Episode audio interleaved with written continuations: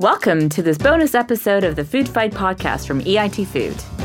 In these episodes, we want to shine a light on new projects and agri food startups and hear about their efforts to fight for a better food future. This week, we're handing over to Monika Tomecka to tell us about uFraction8, a startup building efficient and scalable filtration systems for biomanufacturers. Hello, my name is Monika Tomecka, founder and director of uFraction8. We are part of EIT Foods Accelerator Network alumni, and we are fighting for the future of food because we are enabling harvesting of cell based manufacturing of food.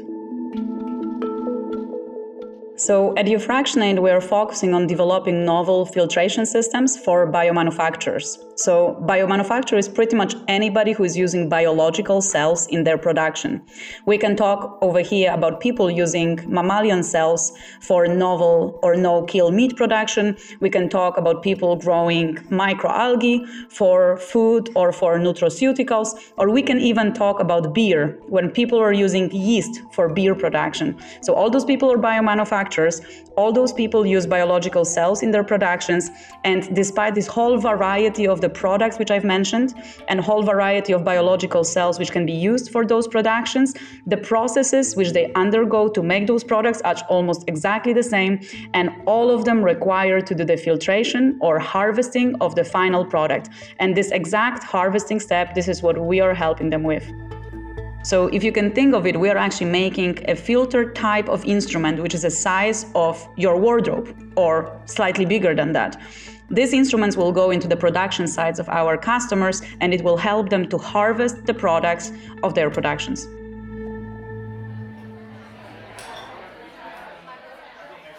I think it's really important to understand that human population is the huge growth at the moment, and we just don't have enough fertile land to produce enough food to feed everybody on this planet.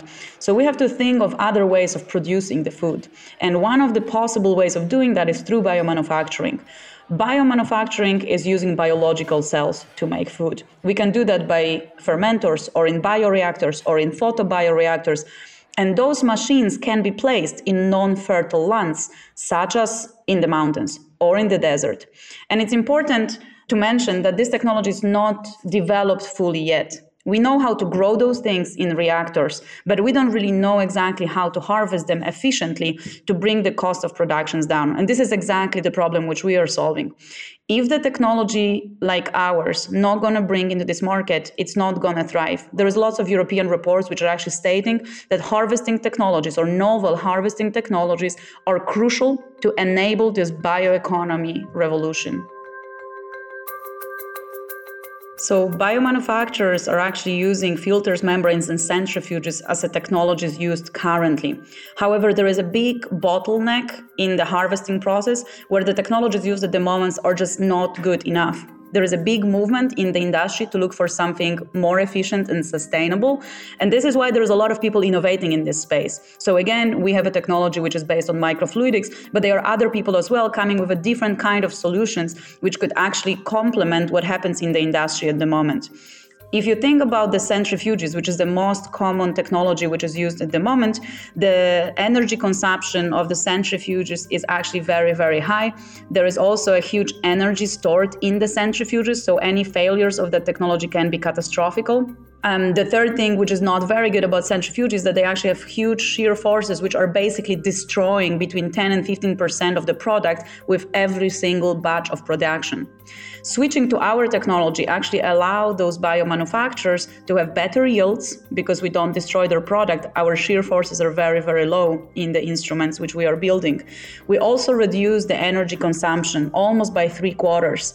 There is a huge amount of energy and money which can be saved on the operational costs.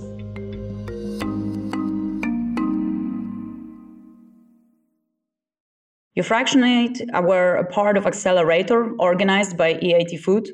We were actually based in Switzerland for that accelerator, and I have to be honest that it was an amazing experience for us as a company. We've got a lot of support and a lot of learning through the program, but we also got a lot of contacts which were very, very useful for us to develop our company further.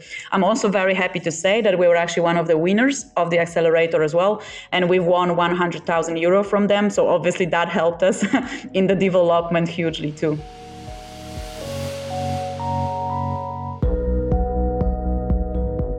Well, the huge hope for the future, from my point of view, is that we have enough food to feed the people on this planet.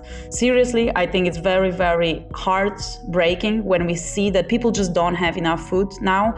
And the fact that we have abilities to produce that is actually what gives me hope. So the future is is how we can just do it and how quickly we can allow that to happen.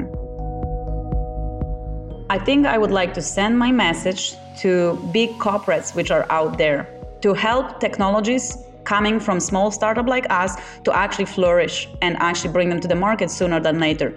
We are developing here to help them produce faster and better stuff. And if we can collaborate together, I really believe that's the best what we can do for industry. So big call out for big guys out there. Please look at us, small people, because we have something we can offer.